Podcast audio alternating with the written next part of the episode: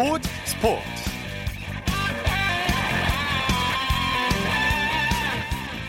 여러분 안녕하십니까? 아나운서 이창진입니다. 팬이 없으면 스포츠도 없다.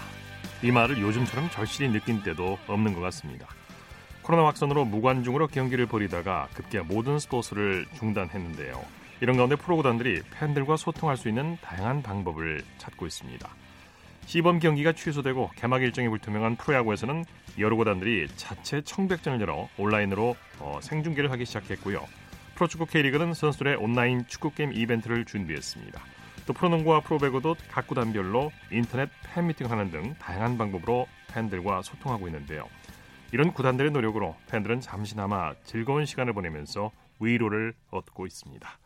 자, 토요일 스포츠 버스 먼저 농구 소식으로 시작합니다. 월간 점프볼의 손대범 기자입니다. 안녕하십니까? 네, 안녕하세요. 자, 코로나19 여파로 시즌을 잠정 중단했던 여자 프로농구가 시즌 조기 종료를 결정했죠? 그렇습니다. 20일 오전에 열렸던 이사회를 통해서 여자 프로농구가 시즌 조기 종료를 결정했습니다. 예. 각 구단별로 두세 경기씩 남은 상황이었는데요. 하지만 코로나19 사태가 너무 여파가 커지자 결국에는 중단을 결정을 했고요. 22년 만에 처음으로 시즌을 끝까지 치르지 못한 채 마무리하게 됐습니다. 예. 아직 경기가 남아 있는 상태에서 시즌을 종료한 건데 잔여 일정은 어떻게 됩니까? 네, 이제 공식적으로 2019-2020 시즌이 끝났습니다. 어, 정규 시즌이 남아있지만 현재까지의 성적을 토대로 순위를 결정을 했고요. 또 플레이오프라든지 시상식이라든지 어, 이런 잔여 일정들도 모두 없던 일로 일단은 진행을 하기로 했습니다. 예. 자, 이렇게 되면 1위였던 1위였던 우리은행이 우승을 차지하게 되는 거죠? 그렇습니다. 현재 21승 6패로 리그 선두였던 우리은행이 어, 정규리그 우승을 차지한 걸로 결론을 내리게 됐습니다. 예. 어, 지난 3월 5일 KB스타스와의 맞대결에서 승리를 거두면서 이 3대 정도 우위를 점한 상태였거든요. 어, 이 승, 높은 승률 덕분에 어, 1위로 시즌을 마치게 되었습니다. 네. 자 이렇게 되면은 정규리그 순위는 어떻게 됩니까? 네, 현재 1위인 우리은행이 정규리그 1위로 마치게 됐고요. KB스타스가 2위, 또 하나은행과 신한은행이 3위와 4위, BNK썸과 삼성생명이 각각 5위와 6위를 차지하게 됐고요. 예. 어, 삼성생명은 창단 이래 처음으로 이 정규 시즌 최하위를 기록한 채 시즌을 마치게 되었습니다. 네. 우리은행이 우승 상금을 좋은 일에 쓰기로 했다면서요? 네, 이 원래 챔피언 결정전 우승 시에 주어지는 상금이 어, 우승팀한테 5천만 원, 또 준우승팀한테 3천만 원이 돌아가는데요. 어, WKBL은 이 우승팀 상금을 다 합치고 또 나머지 잔여 시상식에서 주어진 상금을 더해가지고 이 6개 구단 선수단 명의로 어, 좋은 쪽에 기부를 하겠다고 코로나19 상황에 좀 지원이 될 수 있는 부분을 그 기부하겠다고 결론을 냈습니다. 네. 여자 프로농구가 시즌이 종료가 됐는데 그렇다면 남자 농구는 어떻게 되는 겁니까? 네, 남자 프로농구도 역시 상황을 계속 주시하고 있습니다. 현재 3월 24일에 이사회가 예정이 돼 있는데요. 이 예정대로 진행이 된다면 다음 주 일요일 3월 29일에 이제 남은 정규 시즌 재개가 됩니다. 하지만 현재 상황이 좀 어떻게 흘러가는지 계속 쉽게 속단을 내리지 못한 채 이 매뉴얼과 시나리오만 계속해서 가다듬고 있는 상황입니다. 네. 남자 농구는 여자 농구보다 잔여 일정이 더 많이 남아 있지 않았나요? 그렇습니다. 아직까지 한 라운드 이상, 그러니까 각 팀별로 이 최소 9경기 이상 남아있기 때문에요. 이 정상적인 소화를 위해서는 반드시 다음 주 일요일에 시즌이 재개가 되야 되는데요.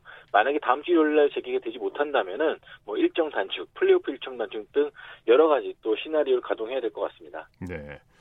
어, 오프닝에서 잠깐 말씀드렸는데 남자 프로농구가 중단되면서 팬들의 갈증을 풀어주기 위해서 전자랜드가 유튜브 팬 미팅을 갖기로 했다고 하죠.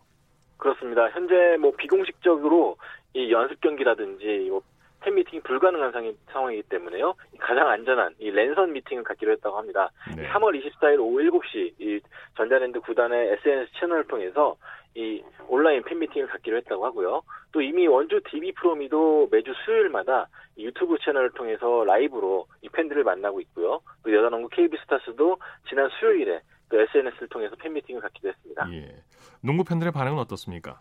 네, 일단은 뭐 농구를 전혀 볼 수 없었고 또 본인들이 응원한 스타를 그동안 만날 수 없었기 때문에 자, 이렇게라도 선수들의 최근 모습, 이 근황을 또 알 수 있게 되어서 굉장히 반갑다는 모습이고요. 어, 실제로 유튜브 라이브 채널에도 굉장히 많은 팬들이 찾아서 또 댓글을 통해서 소통을 하고 있습니다. 예. 코로나19 극복을 위해서 농구 선수들도 힘을 보태고 있다고 하죠. 그렇습니다. 일단 이 KBL 최고 연봉자인 DB의 김종규 선수가 이 원주에 3천만 원을 기부하면서 예. 코로나 복구에 힘써달라고 했고요. 또 전자랜드의 이현차 선수인 이 권성진 선수 역시 어, 지난 20일 대구 남구청에 이 저소득층과 홀몸 노인들의 방역을 위해서 뭐 살균 소독세, 그리고 마스크, 커피 세트, 생수 등을 기부했습니다. 예, 훈훈한 소식이군요. 네. 한국 여자농구연맹이 시즌 종료 종기 종료를 하면서 FA 제도에 대한 개선을 밝혔다고 하는데 FA 제도가 어떻게 바뀌게 되는 겁니까? 네, 일단 시즌이 빨리 끝나면서 여러 가지 서, 그 시즌이 브레이크 기간을 도, 돌입하면서 여러 가지 좀 논의할 수 있는 시간이 있었는데요. 네. 가장 눈에 띄는 부분이 역시 말씀하신 대로 FA 제도였습니다.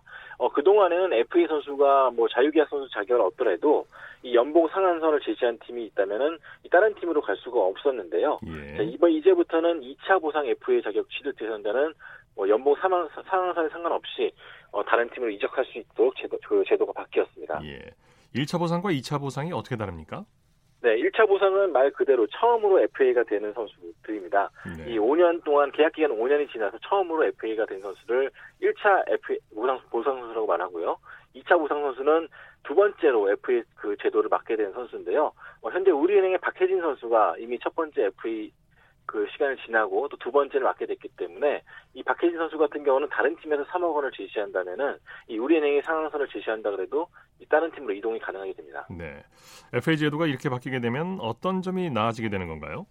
네, FA라면 말 그대로 프리 에이전트인데요. 사실 예. 그동안에는 이 자유계약 선수라 그래도 이 아까 말씀드렸다시피 연봉 상한선에 해당하는 금액을 제시하면은 다른 팀으로 갈 수가 없었습니다. 하지만 이제부터는 약간 경력이 쌓인 2차 보상 선수 같은 경우는 이 다른 팀들이 이 합당한 금액을 제시한다면 글로 이적할 수가 있는 말 그대로 선수에게 좀 선택권이 좀 넓어졌다는 점에서 좋아졌다고 볼 수 있겠습니다. 예, 예. 자, NBA도 코로나19로 시즌이 잠정 중단되면서 NBA 선수들의 급여가 삭감될 가능성이 있다고 하는데 어떻게 되는 겁니까? 네, 말 그대로 이 선수들이 경기가 없다 보니까 또 리그의 수입도 줄어들게 되고요. 예. 결론적으로 봤을 때는 선수들에게 급여를 지급할 만한 충분한 또 경제 상황이 안 되기 때문에 이 4월에부터 지급된 두 번째 그 급여부터는 약간 삭감 가능성이 있다고 합니다. 예. 이제 현재 선수들과 연, 그 리그 간의 계약 조항에도 자연재해라든지 전염병이라든지 이런 불가항력적인 부분에 있어서는 약간 연봉 조정이라든지 어, 지급을 좀 미룰 수 있다는 조항이 있거든요. 네네. 이에 따라서 4월에 지급된 두 번째 급여부터는 어, 일부 10%부터 50%까지 삭감될 가능성이 있다는 보도가 나왔습니다. 예. 이 포틀랜드 구단이 수입이 끊긴 직원들을 위해서 기금 마련에 나섰다고요? 네, 그렇습니다. 경기가 없는 동안에 홈구장 시설 관리자들이라든지 뭐 팝콘을 파는 분들이라든지 이렇게 파트타이머들을 위해서 이 구단이 생계 지, 그 생계 지원을 위해 기금을 마련했다고 합니다. 네. 이 포틀랜드 선수들이 140만 달러, 우리 돈으로 약 17억 정도의 기금을 마련해 가지고 남은 한 달 동안 경기가 없는 없는 동안에 그 손해를 보게 될 파트타이머들을 지원하겠다고 나섰고요. 또 이미 클리브랜드라든지 뉴올리언스, 뭐 LA 레이커스 등 많은 구단들이 이런 구단 직원들을 위해서 또 지갑을 여는 훈훈한 사례가 나오고 있습니다. 예. 르브론 선수가 남은 현역 생활을 LA 레이커스에서 보내겠다고 밝혔죠? 네.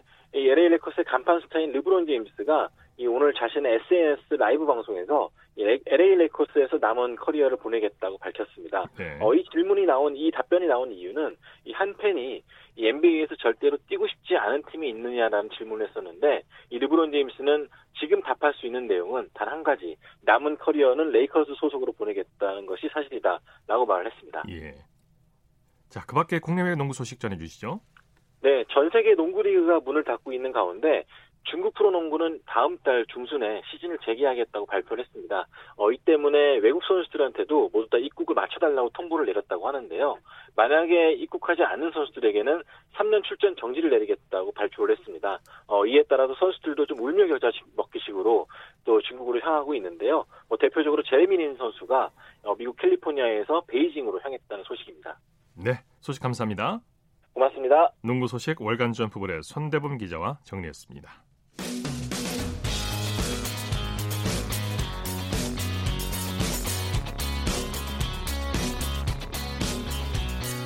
따뜻한 비판이 있습니다. 냉철한 분석이 있습니다. 스포츠 스포츠. 이어서 축구 소식입니다. 베스트 11의 손병하 기자입니다. 안녕하십니까? 네, 안녕하세요. 자, 코로나19로 K리그 개막이 계속 미뤄지고 있는데요. 오늘 프로축구 선수협의회가 K리그 구단들이 지켜야 할 대응 수칙을 발표했죠. 네. 현역 프로축구 선수들로 구성된 한국 프로축구 선수 협의회가 오늘 K리그 구단들이 지켜야 할 코로나19 대응 수칙을 발표했습니다. 네. 이 수칙은 국제 프로축구 선수협회가 만들었는데요. 우리 프로축구 선수들도 그대로 받아들인 겁니다. 수칙에는 훈련이나 경기 전 이 선수 및 스태프 모두가 병력과 진료 기록을 확인토록 하는 등 총 9개 조항으로 이루어져 있는데요.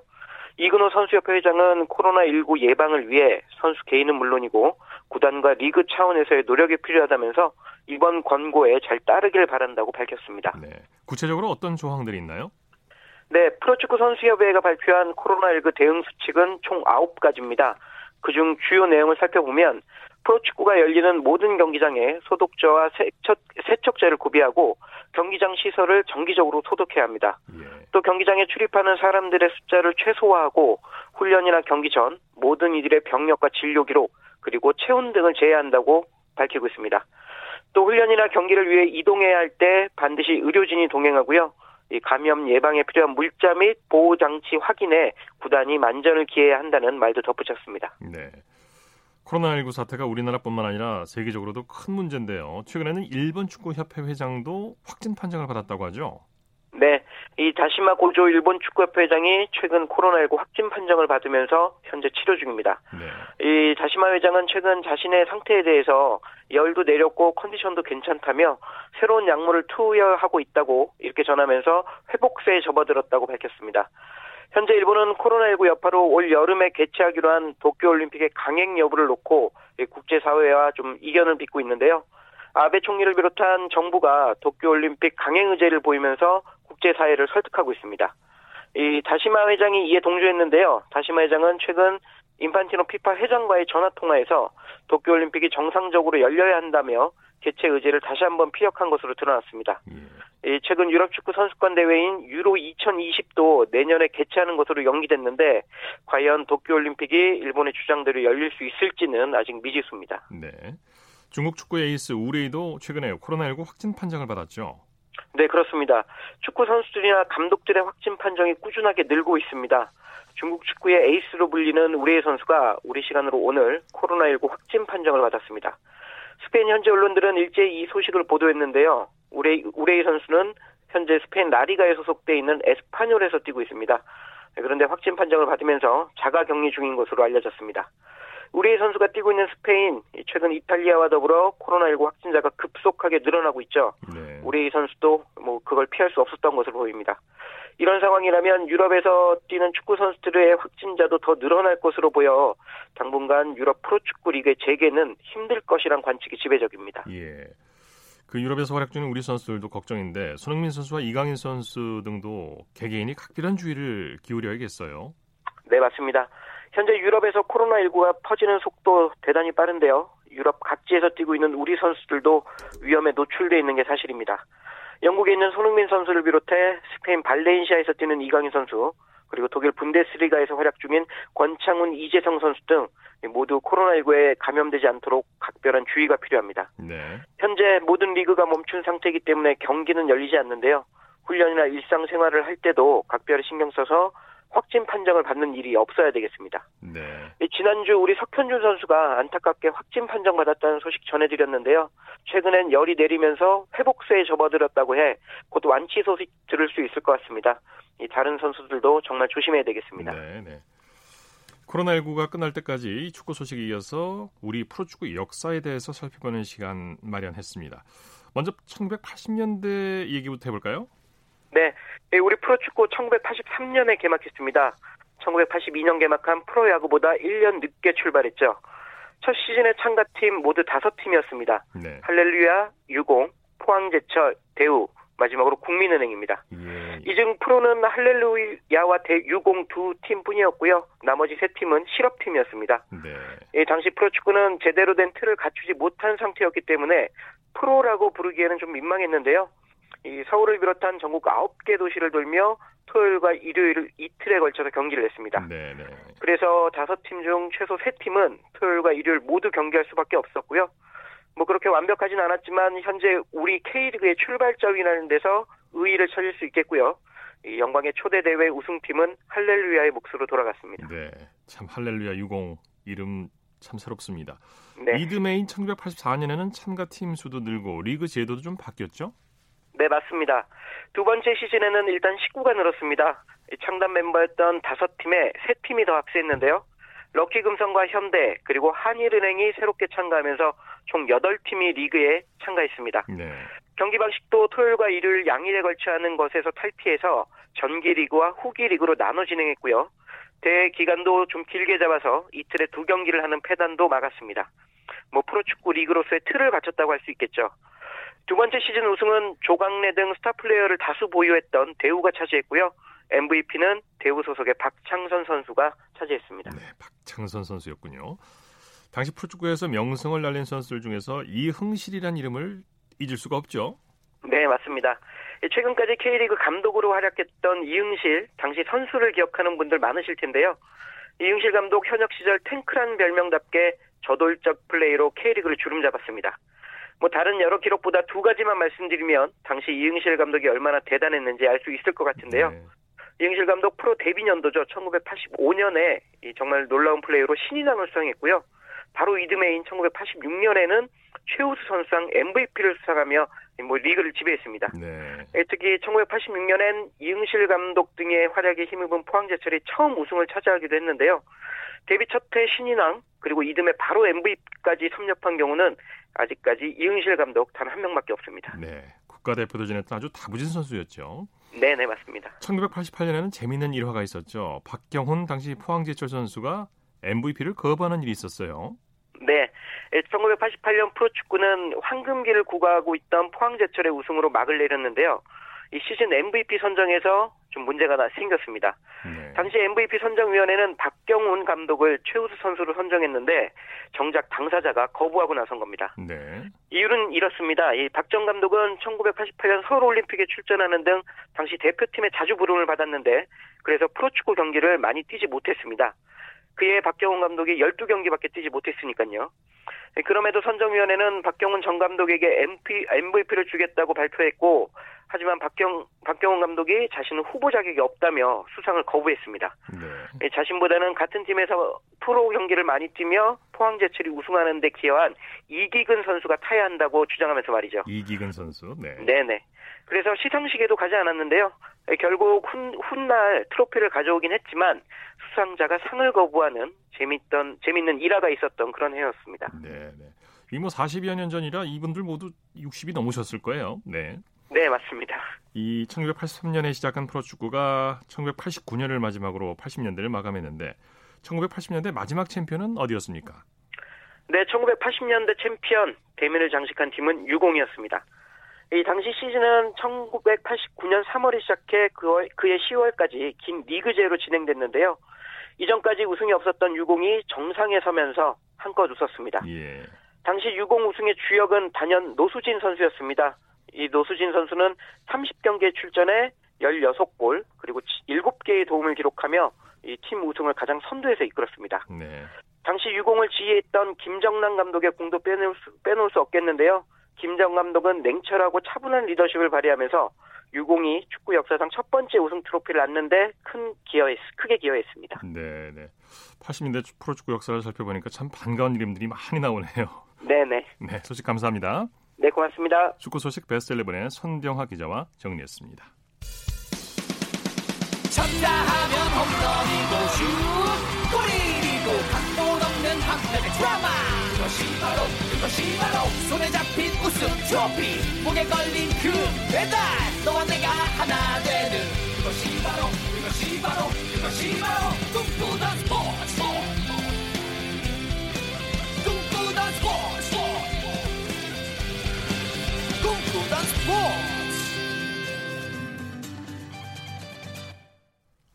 이어서 우리에게 환희와 감동을 안겨준 스포츠 스타들의 활약상을 살펴보는 스포츠를 빛낸 영웅들 시간입니다. 정수진 리포터와 함께합니다. 어서 오십시오. 네, 안녕하세요. 오늘은 어떤 영웅입니까? 네, 강한 엔진음과 스피드로 관중들을 사로잡는 스포츠, 바로 F1 경주인데요. 네. F1은 포뮬러 1이라는 뜻으로 세계 자동차 연맹에서 주관하는 레이싱 대회입니다.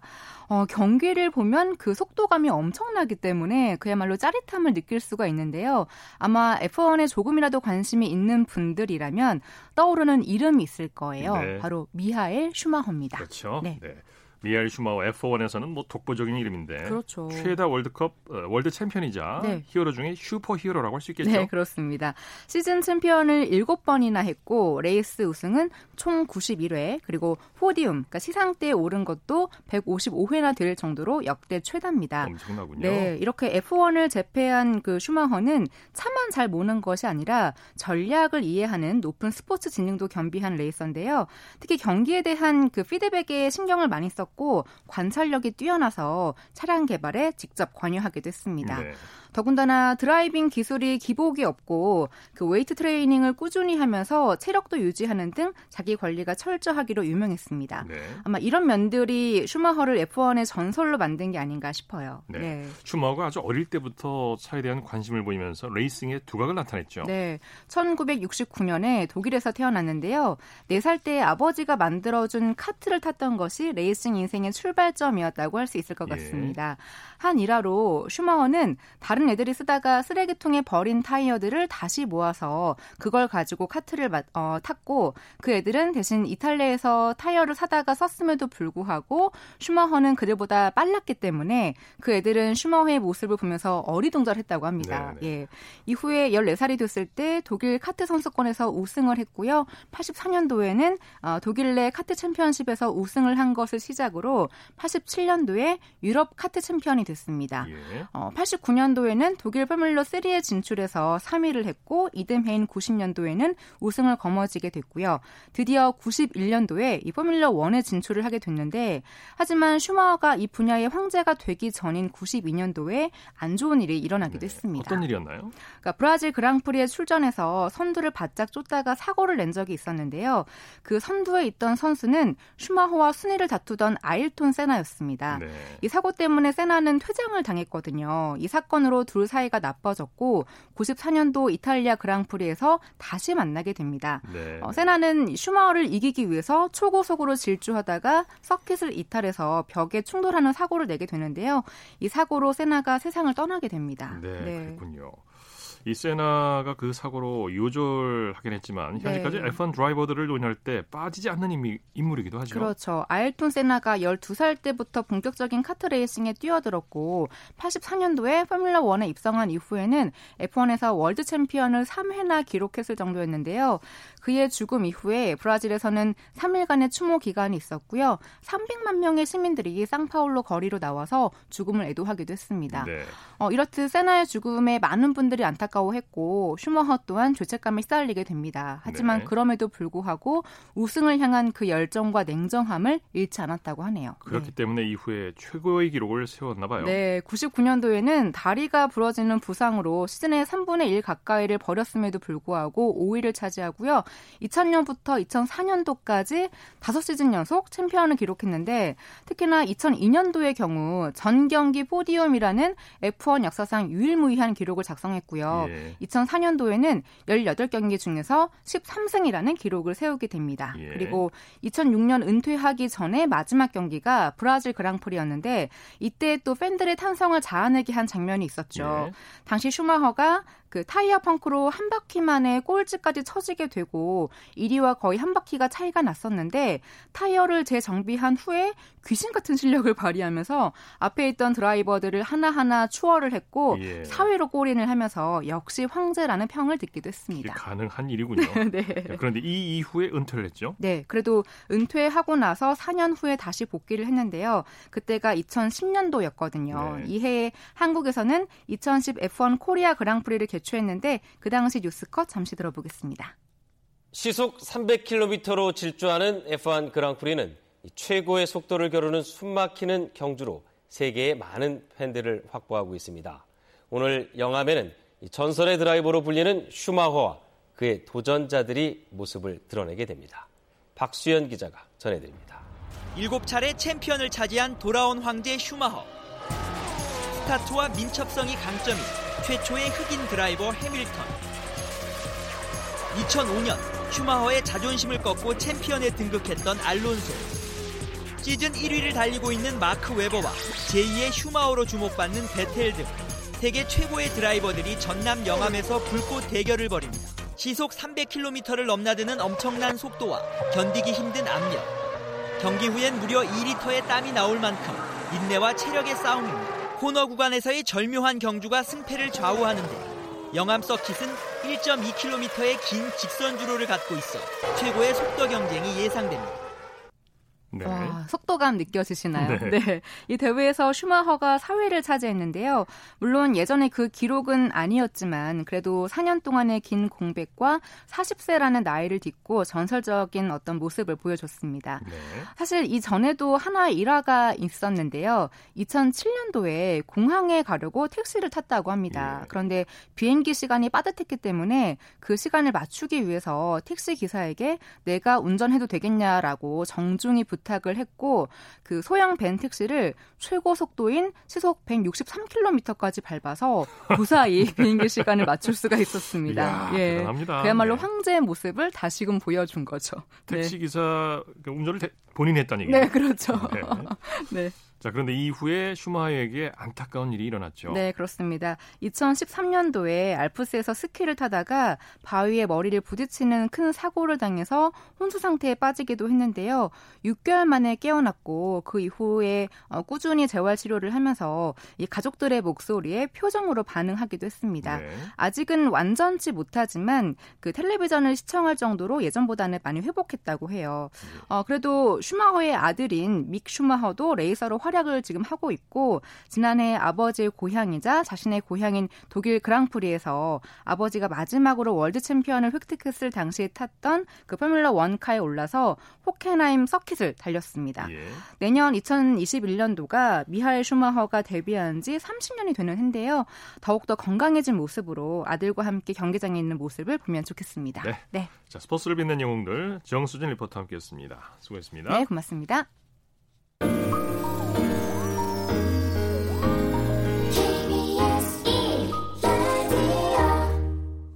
이어서 한 주간의 해외 스포츠 소식 정리합니다. 월드스포츠 연합뉴스 영문뉴스부의 유지호 기자입니다. 안녕하십니까? 네, 안녕하세요. 이 코로나19가 계속 세계적으로 확산되고 있는데 IOC가 2020년 도쿄올림픽 정상 개최 의지를 재확인했네요. 네, 그렇습니다. IOC가 지난 화요일 스위스 로잔에서 집행위원회 회의를 한 뒤 성명을 내고 어, 대회가 아직 4개월가량 남은 만큼 현 시점에서 극단적인 결정을 내릴 필요가 없다고 했습니다. 예. 어, 그러면서 지금 상황에서 내리는 추측은 역효과를 낳을 것이라고 했고요. 또 코로나19가 도쿄올림픽 준비에도 영향을 미치고 있다고는 인정했지만 어, 각 세계 당국이 취하는 조치가 이 상황을 억제하는 데 도움이 될 것이라고 설명했습니다. 예. 그러면서 IOC는 선수들은 일단 최선을 다해서 대회를 준비하라고 강조했고요. 각국 올림픽위원회를 통해 선수들에게 최신 정보를 제공하면서 이들을 지원할 것이라고 했습니다. 예. IOC의 이런 움직임을 비난하는 목소리가 일부 선수들 사이에서 나왔다고요. 네, 2016년 리우올림픽 여자 장대 높이뛰기 금메달을 땄던 그리스의 카테리나 스타파니디는 IOC가 선수들의 건강을 위협하고 있다고 했고요. 전 세계로 이 병이 퍼지고 있음에도 대회를 연기하거나 취소하는 대신 대회를 준비하라고만 하는 것에 대한 불만을 표시했습니다. 예. 또 아이스하키와 소프트볼 선수로 동계 및 하계 올림픽에 모두 출전한 바 있는 현역 IOC 위원인 헤일리 위켄하이저는 IOC가 무책임하다고까지 했는데요. 예. 올림픽 출전권이 걸린 각 종목별 예선 대회가 모두 연기됐고 또 훈련할 수 있는 장소를 찾기도 쉽지 않은 상황이라고 예. 지적했습니다. 예. 노르웨이 올림픽위원회가 IOC에 도쿄올림픽 연기를 요청하는 공문을 보냈다고 하죠. 네, 이 독일 DPA 통신 보도에 따르면 노르웨이 올림픽위원회가 코로나19가 진정세에 접어들 때까지 도쿄올림픽 개최를 미루자는 의견을 담은 공문을 IOC에 발송했습니다. 또 슬로베니아 올림픽위원회도 코로나19 때문에 선수들이 올림픽 준비에 공평한 기회를 얻지 못하고 있기 때문에 네. 대회를 연기해야 된다고 했고요. 또 미국 수영연맹과 영국 육상연맹 역시 대회를 미뤄야 한다고 한 목소리를 냈습니다. 네. 어, 미국 수영연맹은 미국 올림픽위원회가 올림픽 정신에 기반해서 선수들의 요구사항을 전달해 주길 바란다고 했고요. 영국 육상연맹은 연습할 장소가 모두 문을 닫은 상황에서 선수들이 올림픽 수준에 맞춰 훈련하기 어렵다고 했습니다. 네. 코로나19 여파로 미국 내 스포츠 업계의 예상 손실 금액이 최소 50억 달러 이를 것이라는 분석이 나왔네요. 네, 이는 우리 돈 약 6조 1천억 원이 넘는 돈인데요. 미국 경제 전문지 포브스가 내놓은 수치입니다. 네. 어, 빨라야 5월 중순에 어, 프로스포츠 경기들이 재개될 것으로 예상되는 가운데 2개월간 스포츠 전면 중단에 따른 예산 손실 금액이 이 정도란 얘기고요. 또 농구와 아이스하키 시즌이 취소되고 야구 개막이 더 미뤄진다면 100억 달러 이상이 손실이 날 수도 있다고 예상을 했습니다. 예. 어, 이 수치는 입장 수익과 스폰서 계약 금액 또 TV 중계권 계약 등 요소를 고려해서 산출한 액수고요. 어, 포브스가 또 주요 스포츠리그의 이른바 억만장자 구단주 어, 59명의 최근 5주간 자산 변화 추이로 집계했는데 이들 사이에서 720억 달러의 손실이 발생했다고 합니다. 어, 가장 큰 손실을 본 구단주가 인도의 크리켓 리그인 인도 프리미어리그 뭄바이 인디언스의 무케시 암바니인데요. 어, 최근 한 달 사이에 185억 달러를 잃었다고 하는데 예. 어, 또 자신이 갖고 있는 에너지 회사의 주식 주식까지 폭락하면서 더 큰 타격을 입었습니다. 네. 테니스 두 번째 그랜드슬램 대회인 프랑스 오픈 일정도 꼬이게 됐죠? 네, 그렇습니다. 이 프랑스 오픈 테니스 대회가 개최 시기를 5월에서 9월 20일로 옮기게 됐는데요. 해마다 1월 호주 오픈 시작으로 5월과 6월 사이에 프랑스 오픈, 또 6월, 7월에 걸친 윔블던, 8월에 어, 시작해서 9월에 끝나는 US 오픈으로 메이저 대회가 진행되는데 올해는 프랑스 오픈이 일단 맨 뒤로 순서를 옮겼습니다. 네. 어, 물론 코로나19의 확산 정도에 따라서 올해 6월 말 개막, 개막 예정인 윔블던도 일정 변경 가능성이 있는데요. 어, 그런데 올해 US 오픈이 9월 12일에 끝나는데 불과 일주일 만에 다시 프랑스 오픈이 시작되는 일정은 선수들에게 큰 부담이 될 수가 있습니다. 네. 일단 이동 거리도 있고요. 또 코트 재질도 US 오픈은 하드 코트, 프랑스 오픈은 클레이 코트라서 다른 다른 대회인데 어, 이를 두고 선수들은 대회 조직이나 투어가 어, 선수들과 아무런 상의 없이 일방적으로 날짜를 바꿨다고 주장하고 있습니다. 네. 남자 골프에서는 시즌 두 번째 메이저 대회도 연기됐죠. 네, 5월 14일부터 나흘간 미국 샌프란시스코의 TPC 하딩파크에서 개최 예정이던 PGA 챔피언십이 연기가 됐는데요. 앞서 4월 9일로 예정되었던 마스터스에 이어서 두 번째로 메이저 대회가 밀리게 됐습니다. 또 PGA 투어는 이와 별개로 5월 개최하려던 4개 정규 대회도 모두 취소했고요. 또 남녀 메이저 대회 US 오픈과 US 여자 오픈 일정도 차질이 예상되는데요. 이 대회를 주관하는 미국 골프협회는 4월 27일부터 미국과 캐나다 109개 지역에서 시작되는 US 오픈 1차 예선, 또 4월 20, 21일부터 미국, 한국, 일본 등에서 치러질 예정이던 US 여자 오픈 1차 예선도 모두 취소를 했습니다. 예. US 오픈 본대회는 6월 18일, US 여자 오픈은 6월 4일 개최 예정입니다. 네, 소식 감사합니다. 네, 감사합니다. 월드스포츠 연합뉴스 영문뉴스부의 유지호 기자였고요. 여기서 우리나라 스포츠 각 종목의 발전 과정을 살펴보는 스포츠 기록실 시간입니다.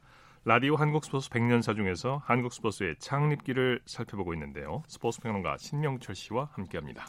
안녕하십니까? 네, 안녕하십니까? 네, 1924년 10월에 제5회 전조선 축구 대회가 열렸는데 이 네. 대회에서 심판 분야에서 발전이 이루어졌다면서요?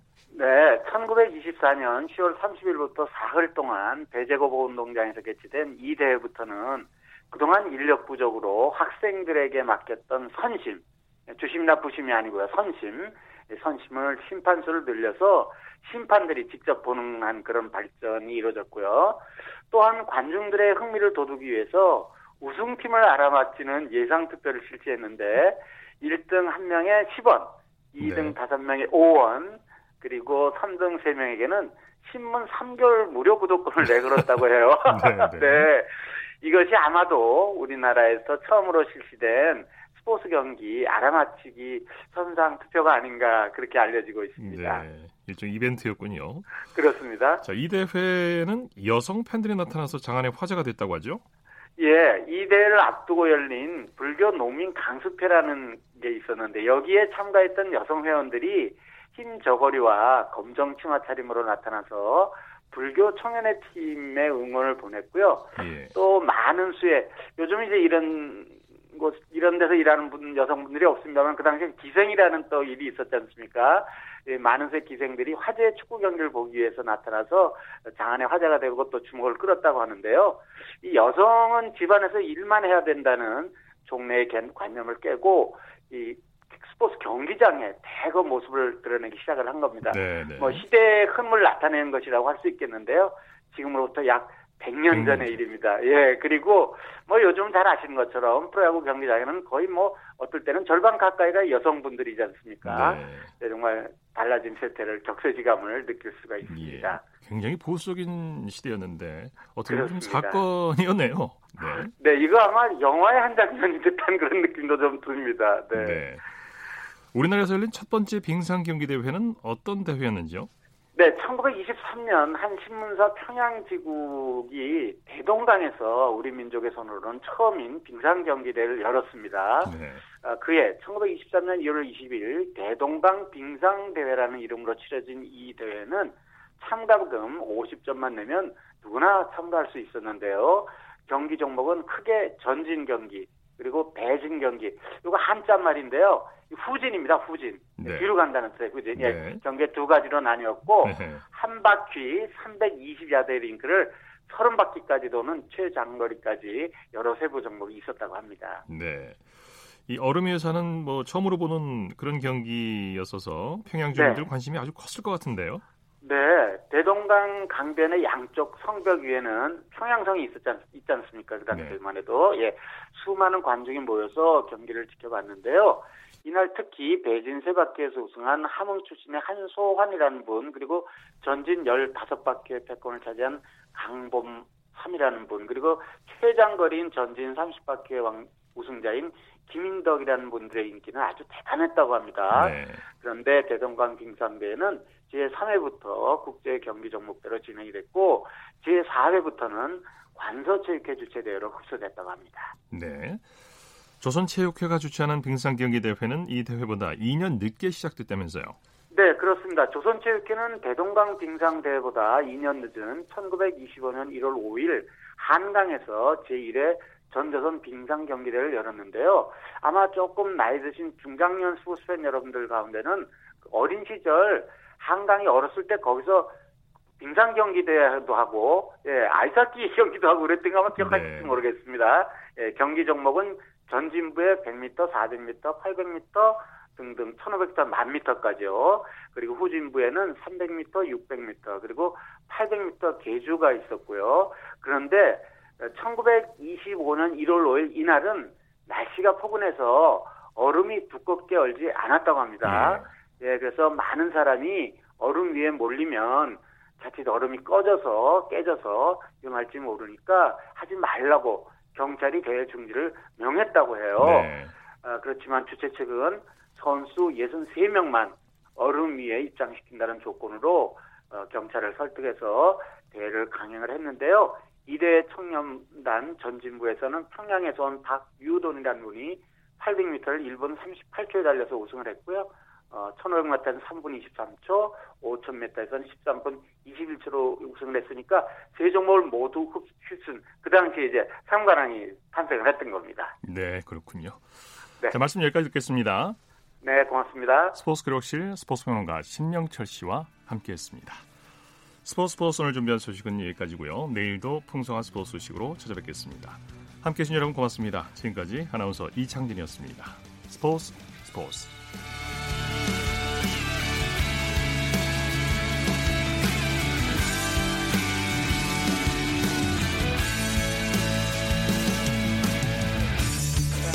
sun goes down in front of me reminds me where I wanna be. With you and you alone